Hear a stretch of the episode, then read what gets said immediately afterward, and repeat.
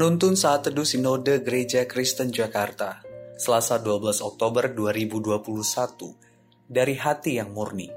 Mazmur 50 ayat 16 sampai 23. Tetapi kepada orang fasik Allah berfirman, Apakah urusanmu menyelidiki ketetapanku dan menyebut-nyebut perjanjianku dengan mulutmu? Padahal engkaulah yang membenci teguran dan mengesampingkan firmanku. Jika engkau melihat pencuri, maka engkau berkawan dengan dia dan bergaul dengan orang berzina.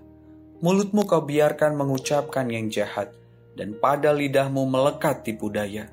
Engkau duduk dan mengata-ngatai saudaramu, memfitnah anak ibumu. Itulah yang engkau lakukan, tetapi aku berdiam diri. Engkau menyangka bahwa aku ini sederajat dengan engkau. Aku akan menghukum engkau dan membawa perkara ini ke hadapanmu. Perhatikanlah ini, hai kamu yang melupakan Allah, supaya jangan aku menerkam dan tidak ada yang melepaskan. Siapa yang mempersembahkan syukur sebagai korban, ia memuliakan aku. Siapa yang jujur jalannya, keselamatan yang dari Allah akan kuperlihatkan kepadanya. Thomas Watson, seorang hamba Tuhan Puritan, menulis, Orang munafik menaati Tuhan dengan keengganan dan bertentangan dengan keinginan mereka. Kain membawa persembahan tanpa mengikut sertakan hatinya. Inti dari perkataan Watson adalah orang-orang yang menyembah Allah dengan kemunafikan dan bukan kemurnian hati sebenarnya tidak pernah menaruh hatinya kepada Allah, melainkan dirinya sendiri demi kepuasannya. Saudara, pada bagian nas ini, pemazmur Asaf memaparkan teguran keras Allah kepada orang-orang fasik yang munafik. Hati mereka tidak tertuju kepada Allah. Meski mereka di permukaan tampil bak orang-orang saleh yang menyelidiki ketetapan atau kebenaran firman Allah dan juga sering memperkatakan tentang perjanjian Allah. Namun hati mereka tidak mau menerima menaati teguran firman Allah.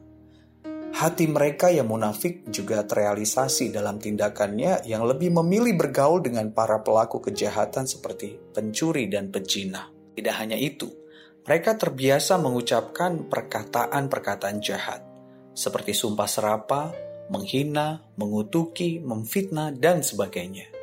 Juga lidah mereka penuh tipu daya. Mereka merasa bisa membungkam Allah dengan kurban-kurban sembelihan yang mereka persembahkan Allah tidak tinggal diam. Dia bertindak tepat pada waktunya. Allah akan menghukum mereka. Namun Allah juga menyatakan anugerah pertobatan kepada mereka, supaya mereka tidak berada pada penghukumannya.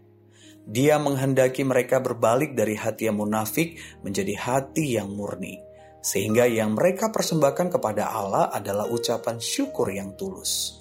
Saudara, Penebusan yang kita terima di dalam Kristus Yesus berbanding lurus dengan perubahan hati kita hari demi hari. Allah telah menjadikan kita sebagai anak-anaknya di dalam Kristus Yesus. Itu sebabnya dia tidak segan-segan untuk menegur kita dengan keras apabila kita masih terus-menerus munafik di hadapannya.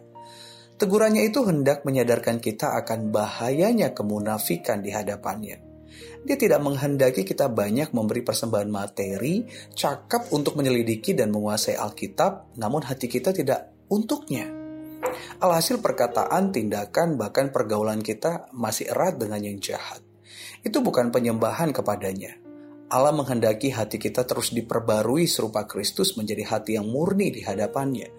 Sehingga yang kita persembahkan kepadanya adalah ucapan syukur yang tulus di setiap situasi hidup kita. Itulah karakteristik menyembah Allah dari kemurnian hati demi kemuliaannya. Kristus yang berdiam di dalam kita akan selalu memurnikan hati kita dari kecemaran, supaya kita dapat mempersembahkan ucapan syukur yang tulus kepada Allah. Itulah penyembahan kita kepadanya. Tuhan Yesus memberkati.